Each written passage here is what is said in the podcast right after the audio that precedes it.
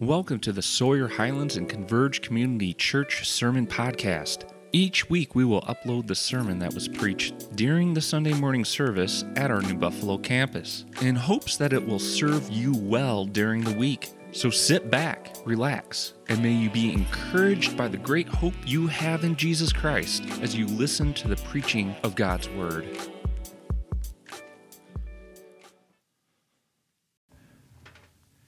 Uh, so I'm sporting the, uh, the new pastoral apparel for the month, evidently. Um, as Pastor Mike said last week, yes, this is the reverse card in Uno. Um, in the case, if it gets played on you in Uno, that's bad. However, we are using it in a sense where it is good. Okay? So this reverse card is the one that Jesus is playing, and he's playing on evil. That's good, right? That was pretty weak, but it is good. Okay? That's pretty good, right? Okay, it is. That's, and that's what this series is about. So we call it Reverse the Curse, but it's really the promise of Christ from beginning to end. So I don't know about you. I love stories. I love good stories. I love, really love good, true stories. And that's what this is. Uh, we're doing a stopover at David's here today, but it's, it's pretty audacious to think we're going to we're gonna try to get this whole thing in four weeks. But what we want to show is that this has been God's plan all the way along from the very beginning. And so, at the risk of it being too much, and the risk of me being old school and trying to use a whiteboard, uh, we're going to do it. My Green Bay Packer fans yelling me not to touch it. Oh, my Lord, the harassment I receive. All right. It is part of the curse. I, so you guys can't see that I know. I'm sorry. This is just what we got today, and we got to live with it. We got to laugh a lot, right? You got to laugh a lot today in life. But we are talking about some very serious things that actually should be the things that really make us hope the most. So we're, we're trying to think through this story, the whole thing. Boy, that's really hard. You guys can't see it. I'm sorry. So here's what I'm going to do. We've already done Adam, we've already done Abram, we're getting to David today. What we're trying to show is this has been God's plan from the beginning. The promise of a deliverer, one who's going to reverse the curse. It's what we've always looked for, it's what Israel's longed for, it's out there. So here's how I put this visually because some of us, oh, these stories, I can't get them in order. I don't know how they go. So I tried to do it this way. We're going to start with Adam. I'm just going to review. These are some of these key scriptures. And Abram, we're going to get to David. Now, uh, David, but once we get to David, you, it looks backward and it looks all the way forward to Jesus. So from David on, in your worship guide, I hope you have one, in the back page where you can take notes, there's about four or five scriptures there. I'm going to refer to them along the way. Um, I'm reading a short portion of them, but you could read them longer. Like I got Psalm 89 in there. A couple. You should read the whole psalm. But I, I put them in there so you don't have to worry about taking. But these are going to operate like um, I saw Rhonda, like a, uh, like in a garden we have those pavement stones. Sometimes these are going to operate like pavement stones walking through, it's going to continue the story on to Jesus, and it really goes beyond. There's a couple phrases that I want you, I just, like, this morning stuff was exploding to me. Like, there's no way I can capture it all, but there's some phrases I want you to see. Um, but, but, but mostly it's this. This is God's plan. Is the hope for the nations. It's hope for you and I. I just want to say, I love stories, especially true ones. And this one's immense. I want to tell you this not in your entire lifetime will you get done exploring this. So we, we go to the nativity part, you know, Luke 1, Matthew, you know, those, you will not get done exploring this and the wonder of Jesus and a God who is mighty and merciful. So let's pray for his help right now. Lord, as we sang it, we're asking that right now, that our hearts, our minds, our very beings, our souls would prepare room for you, and that you'd speak widely. It would be beyond the words that, that come out of my mouth. It would be that which would be of a spiritual dimension that is of you. It'd be that which would cause change within us, a transforming change by the Holy Spirit, Lord. We submit to you as your people. If there's anyone here that's yet to be awakened with your life, God, let this be the day. Thank you for your might. Thank you for your mercy. In the name of Jesus, amen. All right, let's go back and review. I'm going to tell these parts. Come down here. Sermon number one was here we are in the garden, how we are all made. to be walking with God, this unbelievable, uninterrupted fellowship, face to face, no evil. And that all gets interrupted in chapter 3 when the serpent, Satan, Revelation is one place where it speaks of him being the ancient serpent, comes in and deceives. That's what he always does. He's a deceiver. He will uh, try to cause you to doubt God's character, who he is, what he's. They're basically they're doubting God's word in those moments, and they do exactly the one thing God said they didn't need to do. They experience the consequence of that sin. So we see that there is, when we say curse, what is cursed is Satan is cursed and the ground is cursed. This ground, what they are to be fruitful, multiply, subdue the earth and, and, and work it and all this and have dominion over it. That's cursed. And we see there in that text the pain that comes to them. Remember the three pains? The woman will have pain in childbirth. There will be relational pain in marriage. And the husband will have the man, the way it says it, will have pain as he works the ground. Three of them there. But it's not without hope. That's verse 15. Do we have that one? 15? Oh, awesome. So, in the midst of all that consequence, there's this whisper of the gospel. It is, I will put, he's speaking to the serpent. God says, I will put between you and the woman enmity between you and the woman, and between your offspring and her offspring. He shall bruise your head. I love the way Mike said it last week. Satan will, uh, what was it? Uh, what did you say about the heels? Nip at your heels, he said. Nip at your heels. But you, your seed, will bruise his head. The way Romans says it, it's crushing his head. That's what Jesus, the seed, will eventually do to Satan. Well, there's, um, there, there's a whisper of the gospel of that. There's, there's this promise of one who will crush the serpents and crush evil, reverse the curse. But all the way along in this story, the way this goes, you want, okay, it was said, who, who is it? Well, we see Cain killing Abel, unthinkable in terms of what's going on. Uh, their next son, Seth, it's not Seth. We get to the time of Noah where evil's rampant across humankind, so that God destroys them. We think maybe, maybe he's starting over with Noah. Maybe it's Noah, and it's not Noah. We go all the way to right up here. I don't know if you remember this, right before Abram is the Tower of Babel in chapter 11. You remember how that goes? See, God had said to be fruitful and multiply, be spread throughout the earth. You know what they go like? Hey, we better build a tower for ourselves because we don't got, want God spreading us around. We want to keep right here and make a name for ourselves. You ever argue with God? Bad idea. You ever like, now, let me say this one. God invites our honest questions. But when you're fighting God, let me tell you who wins. And they're just fighting. Saying, We're going to build this tower. So, and so what's he do? He didn't come down and punish them. He just changes their language so they can't communicate. And they, they're all over the place. There's, there's great humor in Scripture. But in chapter 11, they're basically saying, We are not going to do what God has said. We're not going to be subdue the earth, but we're going to, right here. We're going to make a name for ourselves. Not God's name.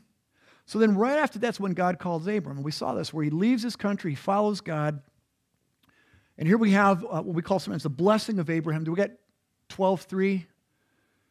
So you could read, there's a whole bunch here in 12. I'd, I'd, read the whole first section. And actually, I'd read chapter 17 also, where God's reaffirming a, a promise, a covenant. But he says, I will bless those who bless you, and him who dishonors you will, I will curse. And here's the phrase I underline, and in you all the families or nations of the earth shall be blessed. What is that? Last week I heard Pastor Mike point it, point it out that from Galatians chapter 3, and a couple who see the way the New Testament understands it, that is the gospel announced and advanced. That's in, his, in you, in that seed. Actually, that seed is Jesus, Galatians 3 says. And that part about blessing the nations, that's that sense of connection with how, how are they blessed? Evil's going to be crushed, and it's somewhere in the seed. Now, let me tell you, this story develops along. There's not a chance Adam understood all this. There's not a chance Abram understood this at the time. But that's how stories unfold, right? Here's this little bit of plot. I wonder what's going on. See, we're sitting over on this part of history over here watching this thing. So we got a fuller revelation as Jesus explains it, the New Testament writers explain it. But over here, they're just in the middle of it, going like, who is going to end this evil? I'm so tired of this evil. Who's going to end it? Who's going to reverse the curse? Who's going to crush the serpent's head? Who's going to be the deliverer? And all the way along, that's what Israel's looking. But from this point, God starts building a people. He says, It's in you. And what he's building is not an ethnic family, but a spiritual family. That's who are the true children of Abram. We're going to study Galatians later in the year, and it's powerful that way. All right. So, what goes on from Abram to David? So, we, we, we have these promises. We realize it's not Abram's son, Isaac. It's not his son, Jacob, who's later named Israel. That looks hopeful. It's not him. It's not Joseph who delivers them. I mean, Joseph is raised up as a deliverer. It's not Joseph. And then we, have got the whole nation of Israel, 400 years of slavery in, in, in Egypt, and God raises up a deliverer, Moses. Well, maybe it's Moses, you know? And so Moses is the one who God raised up and brings the people out. They come into the wilderness and think what they experience of God in the wilderness. I mean, 40 years and their clothes don't wear out. How about yours? 40 years they are fed. They have a meal every day, more than that. I have trouble preparing when my family goes camping to have enough food for all my family. A million some people. God feeds them, He clothes them, He shows Himself to them. He's delivered them already through the demonstration of the plagues, through the parting of the Red Sea, and now He gives them the law and the tabernacle. They learn of the holiness of God. They learn of the gravity of sin. They learn what God is like in there. And Moses is leading them all the way. Certainly it's Moses. He's the deliverer, right? Isn't it crazy? Moses leading the people all that way. He leads them to the land that God promised Abram, and Moses doesn't even get to go in because of his own failings. It's interesting when you just follow the story all the way through. The Old Testament saints, they all got flaws like us. They all got sins along the way. Here's one thing I want you to hear, and you will see it in some other scriptures. Their failings, their sin, does not revoke God's promise. That's the gospel. It does not. There's nothing that can revoke God's promise of the forgiveness of sins in Jesus. There's absolutely nothing. There's nothing that you can do that will do that. Now, what we need to do is turn to Him in trust and faith and repent and believe in Him. But you can't revoke it. And your standing before God is not based upon your performance, how well you just did last week. Won't change it. When He makes you His child, you are His child. That's, a, that's another story.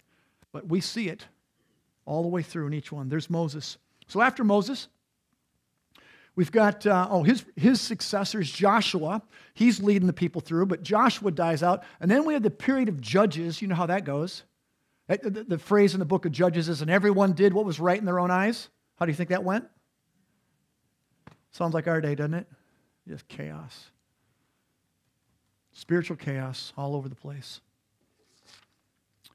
And that brings us then to uh, the period of the, of the kingdom. Israel wants to be like other nations. They want to have a king. So some people say, like, ah, that's where they really messed up, you know, because they want to have a king and be like other nations. That's true. But you remember in Deuteronomy 17 that God had already given them permission at this point that they could have a king. But he said there would be a king of my own choosing, God's own choosing, and it would be a king who would actually write for himself a copy of God's law. Like he's journaling scripture. Why was that a requirement for this king? He'd have it in his heart. He'd be copying it down. Be, he'd be hearing it slow. It'd be in him so that this king would rule according to God's word. He'd have God's mind and God's heart. That's the kind of king God said would be okay. All right, so I want to ask you a different question. What's the best form of government that you know? Thank you. I just get a little laughter. The other campus, I got lots of laughter. I don't know why, but what's the best form of government you know? So, uh, democracy is pretty good, huh? Except for people. We got crazy people to vote. Us. We're deciding our own whatever. Okay, democracy. You talk about all the human forms of democracy. I'm, I'm pro. I mean, that's it's a, it's a decent form. I mean, you, I mean, 10 days ago, I'm in another country and like I see their government, like we, what we got's a whole lot better than what they got. And there's so many people trying to get here for a reason. I mean, almost every nation wants to get here. There's a reason, okay? But I'm going to tell you, democracy is not the best form of government. You know what it is? It's a monarchy with an almighty, all powerful, totally good king, which there is not in humanity. Imagine this.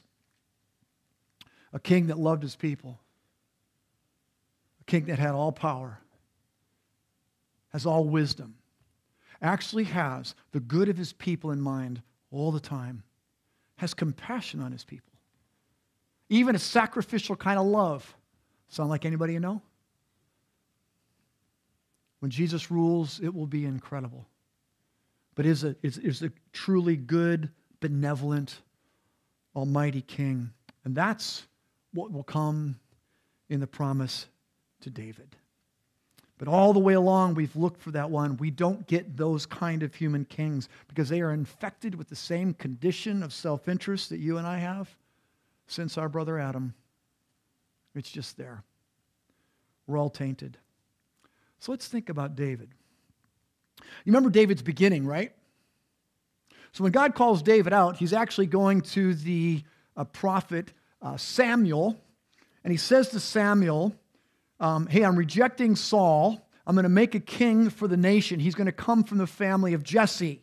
Jesse's got, I think he's got like seven sons, something like that. So uh, Samuel shows up there, and uh, they, they call the sons in, and uh, Samuel, he looks at the firstborn, and he goes like, that is, that's got to be the guy. So again, they're all looking for who's, who's this, this, that's got to be the guy. Samuel loves the firstborn. Everybody loves the firstborn except for the secondborns. Um, they, don't, they don't really care for him that much, you know. But God, nope, not him. He goes down the line, secondborn, not him. Not, I mean, all the way down the line. All the way down the line. Last guy, it's not him. He's like, God told me it's one of these sons. So he goes to Jesse, he says, hey, you got any, I mean, do you have any more, where, do you have any more sons? It's like it's an afterthought. Oh, yeah, uh, there's uh, uh, David. He's out with the sheep. Well, go get him because we're not having a meal until he gets here. David comes in and goes, this is the guy. David just, in terms of the family structure, he's down at the end of the, the line. He's not considered much by the rest of the family. And this is the one that God's anointing. You know, well, you remember how the story goes with how God does this in David's life. Uh, most of us as kids remember David and Goliath, but what that story is about is this guy that God is forming. See, while David's a shepherd all that time, he's learned about how God cares for his people. A shepherd to sheep. That's why he writes Psalm 23. David experiences real danger throughout his life. We get it documented probably more than any other person. Some of that is out there in the pasture when it's lion and bear but he learns of God right out there. When Goliath comes, it's the Philistine army, and this is kind of like this giant champion. All of Israel's petrified. And when David shows up, his brothers are ticked that he's there. I mean, he's, he's actually bringing, it's kind of a funny story. He's bringing cheese to the, the captain. His, his brothers are mad at him because they think he's just trying to get out of work. You left the sheep. I know, you know, I was trying to get out of work, and he's, you just want to see the action. He goes, no, no, I was supposed to bring this. But David, while he's there, he hears Goliath come out and defy the living God. David's incensed because he knows this God. He knows what he's like. He knows what he's been like when he's been in the past. And he's like, he's just looking around for who wants to go get this guy. You cannot say that about my God. And David gets out there, and he, he said, it's not because David thinks he's great. David goes like, the Lord will give him into my hand, just like he gave the lion, and the bear. He's got a track record of God's faithfulness in his life. He's, the Lord will do it, and he goes out there and defeats, you know, he's got these stones. What's, what's the odds here? The Lord is doing the whole thing, defeats Goliath, and from that point, David's trajectory changes. He comes into the palace. He's, you know, he's a musician. He helps, he serves King Saul. He becomes a captain in the army as he grows. He's defeating all kinds of enemies. People love it. This has got to be the guy. I mean, he's defeating enemy after enemy. This has got to be the guy who's going to reverse the curse. It's got to be. And God eventually removes Saul, makes David king. And we're thinking, and David, David's enemies, they're just getting knocked over all over the place. This has got to be the guy. 2 Samuel 7, that's where I want you to turn. I'm going to read a portion of this. But David is now king. He's been following the Lord faithfully. And David wants to build God a house, a temple. He's going like, God, you're, the Ark of the Covenant, it's in a tent. I've got a house. I want to build you a house. How, how, how bad of an idea is that? that? That's a good idea, right? That's what it sounds like. You ever had a good idea and it's not God's idea? Oh, here it is. So I'm, I'm going to I'm going to tell you this and we'll pick up the reading in a little bit later. But uh, verse 4, the Lord comes to Nathan and basically says this Would you build me a house? I, ne- I never asked for that. Nathan, you go tell David this. I mean, I tell David that I took you from the pasture, from being a remote, unknown shepherd to being the king of Israel. I've been with you the whole way through every enemy, every danger. David, I will make your name great. You don't need to worry about making my name great. I'm almighty. You kind of go like, whoa. All right. You ever had an idea that you thought was good? It just wasn't God's. God says, I'm going to make your name great. Same thing God said to Abram. I'm going to bless you. Those who bless you, I'm going to bless you. And it's in you, the families of earth will be blessed. I'm going to make your name great. And he's starting to say this to David. I'm going to make your name great. You don't need to worry about making me great. I've never needed your help. I'm the initiator. I'm the one who does that. Friends, this is how salvation works. We were dead in our sins. God's the one who made us alive. God is the initiator, God is the pursuer. For all the good in us, it's still tainted. God's the only one who's truly good. He's almighty and he's merciful. He has provided for us one who will reverse the curse, a true deliverer. He's the one we need to know and submit to. And it's all throughout Scripture. Here's what he says to David, verse 12. I'll read 12 to 17. This is the promise. David, when your days are fulfilled and you lie down with your fathers, I will raise up your offspring after you who will come from your body, and I will establish his kingdom. He shall build a house for my name, and I will establish the throne of his kingdom. How long? Forever. I will be to him a father, and he shall be to me a son. When he commits iniquity, I will discipline him with the rod of men, with the stripes of the sons of men. But, notice this, if you got your Bibles, underlined it. But my steadfast love will not depart from him. This is gospel. As I took it from Saul, whom I put away from before you, and your house and your kingdom shall be made sure. How long? Forever before me. Your throne shall be established. How long? Forever. In accordance with all these words, in accordance with all this vision, Nathan spoke to David. Do you get what God's establishing? Is God's covenant. This is promise. He actually knows that David's children will fall away. It's not going to change God's promise. Friends, this is the gospel. It's who God is, is how he works. Now, watch, look, I don't have these verses up here. Look how D- David responds. Then King David went in and sat before the Lord and said, Who am I? Who am I, O Lord God, and what is my house that you have brought me this far? And yet this was a small thing in your eyes, O Lord. You've spoken also of your servant's house for a great while to come and this is instruction for mankind, O Lord. And what more can David say to you? For you know your servant, O Lord, because of your, because of your promise, according to your own heart, you've brought about all this greatness to make your servant know it. Therefore, you are great, O Lord God. For there's none like you, and there's no God beside you, according to all that we have heard with our ears. It's David's response to God. This is what we call the Davidic covenant. And you'll see it throughout Scripture. All the prophets knew that this serpent crusher, the deliverer, is coming from David's line. They all knew it. They're looking for it in Jesus' day.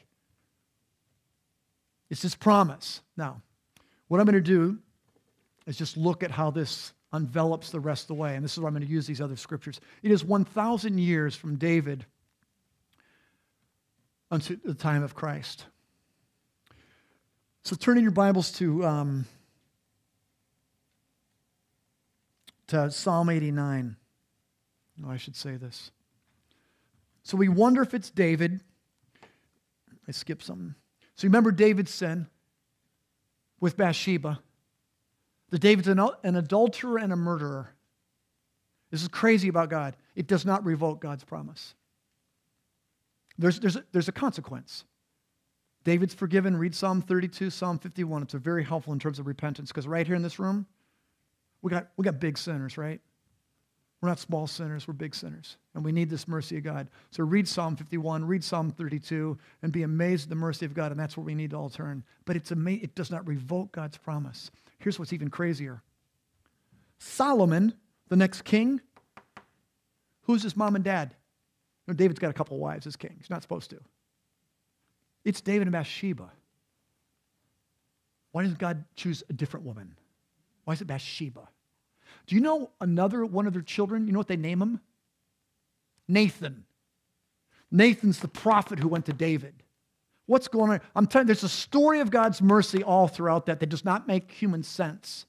It just is who he is. Have a God, our sin does not revoke his covenant, but we got to turn and submit to him. That's the deal. Your sin is not too great to overcome his mercy. That is magnifying your sin over might, mighty and merciful God. That's the gospel. Religion tells us it will only happen if I perform well, and all that does is turn us into hypocrites and Pharisees. Can't do it. We need His might and mercy. We need to give it to others. We need to forgive others as we've been forgiven. That needs to be embedded in our lives. We need to love others the way we've been loved, and it's self sacrificing love. It's unlike anything else. That's how His kingdom rules in our heart.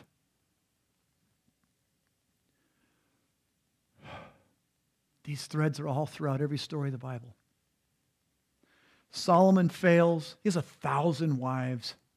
Holy smokes. They're all from foreign countries. They worship demons. Solomon falls away. By the time of David's grandson, it's a civil war. The kingdom split. Are you serious? The promise is here by David's grandson. The kingdom split. And from that point on, you got four or five hundred years of spiritual chaos going on. You get most of the nation following pagan gods. Okay, these other gods are demons. And when you read it, they, you know, they have child sacrifice to these demons. So people go like, man, I can't believe the Old Testament has them killing all these people. They're sacrificing their children. They're not like good people. It's just like, we read with a 21st century arrogancy when we read Scripture. We just don't see how merciful God has been to all of us. The kingdom split. You have very few kings that are good that come back with reform. And what you have most of this time, so they're going to they're going to go into captivity. We just did Daniel. It's God's discipline on them. When the temple's destroyed, you know, many of them are taken out for, to Babylon or whatever. It's just a, it's a really sad period. But along the way, you know what you have written, the portion of the Bible that's written during the captivity? It's the prophets. Did we have an Advent reading today? No? Okay. So the prophets are continually, a lot of times we do Advent readings. It's the hope of the promise to come. It's always in, it's in uh, poetry, it's in veiled language. This story develops. I kind of like a simple math program. Just do it like this that's not how this un- un- unfolds for us. It's got intrigue, it's got curiosity, it's supposed to pull us in. We're supposed to see things later. God's that big. And that's how this is. All right, so Psalm 89. Oh, this psalm, is so if you have your Bibles open, it says it's written by Ethan, who's an Ezrite. So this is probably written, oh, it's back over here, maybe 500 years. It's while they're in exile, okay? but he's referring to the covenant to David. And I'm just going to get this part. I want you to see what he's doing here. Uh, I'll just read it. My steadfast love I will keep for him forever. It's talking about David.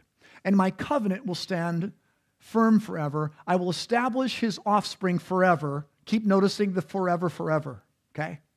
And his throne as the days of the heavens. If his children forsake my law and do not walk according to my rules, if they violate my statutes and do not keep my commands, then I will punish their transgression with the rod and their iniquity stripes. But I will not remove my from him my steadfast love or be false to my faithful witness. Hang on a second. You see what you just said? When they sin, they're going to get punished, but I am not removing my steadfast love. A father disciplines the one he loves. I will not violate my covenant or alter the word that went forth from my lips. Once for all, I have sworn to my holiness, I will not lie to David. His offspring shall endure forever, his throne as long as the sun before me, like the moon, it shall be established forever. A faithful witness in the skies. Here's what I'm putting up here stepping stone, pavement stone. Ooh, I got bad writing. Psalm 89. It's written quite a while after David. But what it's referring to is this covenant right here. It actually talks about David's children sinning, but it will not change my promise. Listen to this, friends. God has a plan. Oh, I am really off my notes. Oh, that's where I am. I'm already there. Okay. There it is. God's faithfulness to his promise doesn't depend on us, it just doesn't. He's going to be faithful. And we see that they're going they get punished when they sin, but God's going to still be faithful. Doesn't that actually give you some hope? Romans 8, the end of Romans 8, there is absolutely nothing that can separate us from the love of God in Christ. Nothing. The word nothing in the Greek, it means nothing. Absolutely nothing. Nothing seen, nothing unseen. He says it thoroughly. Do you believe that? When you submitted to Him, you're a child of His, there's nothing that can. Too many of us live around in guilt and not the freedom of the gospel that it should have. We don't live with the freedom that we're meant to in terms of loving one another. It's all here for us. Second one, Luke, next pavement, so Luke 1. You guys know this story. Uh, this, is, this is Gabriel coming to Mary. I just want to point out the David language that's here. This is the covenant, the promise to David. Nothing can change that promise. Gabriel comes to her and says, Do not be afraid, Mary, for you found favor with God. And behold, you will conceive in your womb and bear a son. You shall call his name Jesus. He will be great and will be called the Son of the Most High. And the Lord God will give to him the throne of his father David, and he will reign over the house of Jacob. How long? Anybody looking? What's the word? It's forever. You know that word. That's it. It is forever. He will reign over the house of Jacob forever, and of his kingdom there will be no end. Mary, this promise right here that I made, the one who's going to reverse the curse, the one who is actually in him, the nations will be blessed. Mary, she's here. What I said here, a thousand, it's coming to you. How much do you have to understand to follow Jesus? Mary, I mean, she was a theologian. She was a rock star in her uh, rabbi class. She's a little, she's a teenage girl. What's she know? She you don't have to know a lot. She comes and she says, verse 34, How will this be since I'm a virgin? The Lord said it's going to be an angel. It's going to come upon you. You're going to be, what's going to happen? You're going to be conceiving by the Holy Ghost. And she ends up saying, verse 38, Behold, I'm the servant of the Lord. Let it be to me according to your word. How much do you have to understand? It's not that much, but it's enough to turn and follow him in faith, surrender it all. That's what she does. That's what David does down here. Next little stepping stone. Got to put her up here. Oh, turn to um, it's in Jesus' ministry, Matthew 22. I think I got to read verse 41, but I'm going to do a really interesting thing because Jesus does it. This is one that blew me away. Matthew 22. I'm going to read that. But Jesus quotes from Psalm 110, which is a psalm of David. So you got to go, what's Jesus doing? So Matthew 22, uh, this is, you know, after the triumphal entry, so it's the last week of his life. And, you know, the, the Pharisees are like, they're on the rampage. They're trying to trap him. The, the people want to follow him. People think he's Messiah. So he's already gone through a couple of these trap entrapment questions, and he, he answers them. What he does right here is he turns the tables now, let me ask you something. This is actually incredibly funny. Um, so I'll just read it as it is. Now, while the Pharisees were gathered together, Jesus asked them a question, saying, What do you think about the Christ? Whose son is he? Every Jewish person knows this answer. They said to him, The son of David. Then it's kind of like, Gotcha. He said to them, Oh, how is it then that David in the Spirit calls him Lord? Now, what he's going to say, he's quoting from Psalm 110. How is it that David calls him Lord, saying, The Lord said to my Lord, Sit at my right hand until I make your enemies your footstool, I think is the next phrase. Uh, uh make your, put your enemies under your feet. If then David calls him Lord, how is he David's son? And no one was able to answer him a word, nor from that day did anyone dare question him anymore. What's going on here? This is fascinating. So I, I was studying, he's quoting this right here. so last week I was in another country with some guys, or 10 days ago, and we were, we were studying the Psalms. And my buddy says, like, we were supposed to do a session on Psalm 110. He goes, I don't want to do this one. I don't understand it. So it's like seven verses. Um, so that was just the first verse. When you read it, it's clearly all about Jesus. So a lot of the, the New Testament writers quote it. Hebrews does. Uh, it's in the Gospels. I think Peter quotes it different times. It's really about when you're, but it, again, it's poetry. So poetry, you're going, what's, what's going on here? It's not like crystal clear. You got to, but because Jesus quotes it and the apostles quote it, and you see the last three verses are about the end. It's actually about Jesus' reign at the end when he, when he vanquishes evil and talks about judgment and so forth. But even the first verse talks about, oh, it talks about his enemies being, what was it? You remember the phrase? Under his feet. What's that allusion to? It's way back here. Crushing under his feet, crushing the serpent's head. Now, that language of him being under his feet, you're going to see it come out stronger and stronger. But this is one of the first places you see it. Jesus quotes it here about him. It's all about his reign and rule, and that he's crushed, he's the serpent crusher. But here's what he says to them. He just like, so they keep trying to trap him, and he goes like, okay, when David wrote this, how does David call his son Lord? Like his son is his master or God. How does he do that? The whole psalm's about Jesus. It talks about him being a priest by the, like in the order of Melchizedek, which Hebrews is talking about. It's Jesus, our high priest, the forgiver of sin. I don't know what I stepped on, but don't move. Okay. But he talks about Jesus being our high priest. It's all, it's all about, the whole psalm's about Jesus.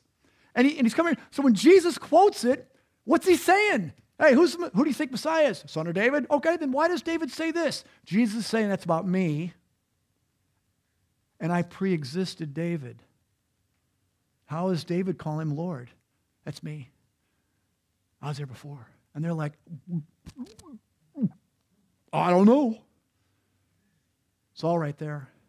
And you read, go back and read Psalm 110, read it, read it, like, yeah, that's about Jesus. There's no way. That's about Jesus. All the way to the end. explodes. Friends, this deliverer the one who's going to reverse the curse, the one who's actually going to conquer evil. This has been God's plan from beginning to end. And you will never get tired of studying the story and seeing things in, in Scripture again and again. I, I'm skipping a ton of them. It's amazing. I'll just refer to this very last one from Ephesians 1. I want you to understand this that Jesus is the king forever and he will rule with might and benevolence. So we've done Ephesians a couple times. I'm just going to do this is what, what Paul writes to the Ephesians chapter 1. It's a prayer, and he's saying, I want you to understand this. I want you to understand that. So, this is after his death and resurrection. I want you to understand the kind of power that God has towards you who believe. Ephesians 1:19 the immeasurable greatness of his power toward you who believe, and then he describes the power. It's the power that God worked in Christ when he raised him from the dead and he seated him at the right hand in the heavenly realms. Here it is, far above all authority, power, and dominion, and above every name that's named, not only in this age, but the age to come. And he will put all things where? Where will he put all things? Uh, you louder. Where we put all things? Under his feet. Under his feet. Everything subjected all evil. You, I'm skipping 1 Corinthians 15, which is the one on the resurrection. It speaks of death and how Jesus crushes our enemy of death. This is who he is. It's what he's came to do. I want you to understand the immeasurable greatness of his grace and kindness towards us in Christ Jesus. So, all this, friends, as we think about it, we celebrate at Christmas his first coming. He's coming back. There's a now and there's a then. We must see that. We must see how all powerful he is, all of his goodness, he who's already conquered evil at his resurrection, he who's actually given to us his Holy Spirit, that his kingdom might be established in our hearts and in our lives. He is the one who will reverse the curse. So dimensions of it throughout the way his children live. And this promise of our deliverer, I want you to know this it is for you and me. It comes by faith. How much do you need to know? How much did the guy, that little thief next to Jesus, know? Not that much. He's got to turn and yield and surrender to him. Israel, for all of its history, has longed for this one. We all have longed for this one, even today. One who is the most benevolent, kind king, who has the good of his people to bless them he loves his people with his life, and one day all evil will be finally extinguished, obliterated, crushed from existence, far from our memory. It's his first coming that we celebrate at Christmas. But, friends, he's coming back.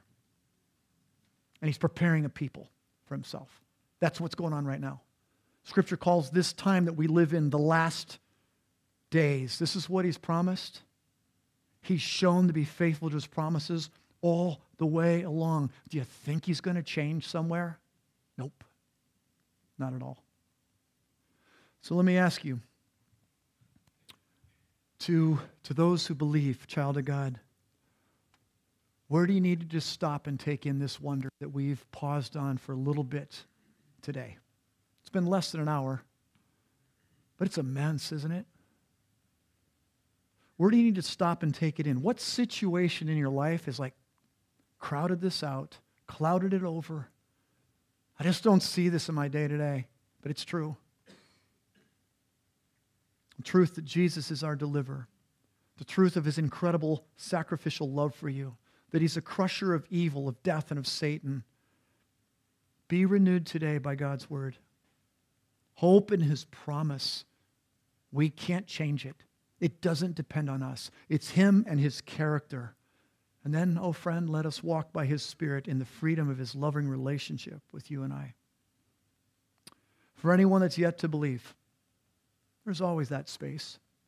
I just want to ask you this What are you putting your hope in? A self ruled life, it's not life, just a different prison.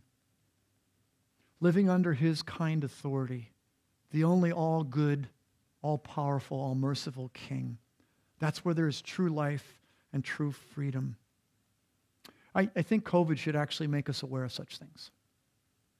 The ugliness of humanity, the way the evil one preys upon our anxieties and our fears, what it means to yield and submit to him.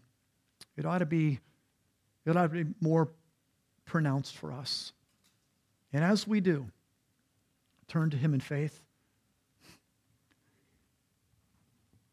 You'll know what that means when he says blessing. It's just his goodness coming to us. And it's living in a way that's actually free while we still live in a broken world. And he's building his kingdom in our hearts as we long for that ultimate day. Let's pray. Oh, Lord, I know this was so much today. But I pray this.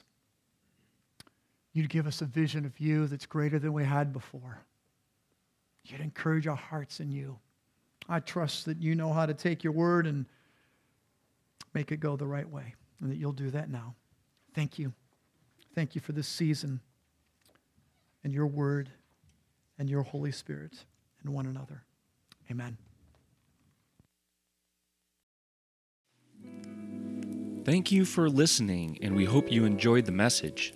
If you would like more information about Sawyer Highlands Church and Converge Community Church and the service times for both campuses, please visit our website at www.sawyerhighlands.org. Until next time, may the God of hope fill you with all joy and peace in believing, so that by the power of the Holy Spirit, you may abound in hope.